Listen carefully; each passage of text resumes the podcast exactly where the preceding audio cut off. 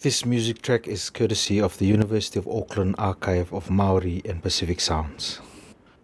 Niue Tangaloa is performed by the Niue team led by Tongia Viviani at the 1976 South Pacific Arts Festival in Rotorua, Aotearoa, New Zealand.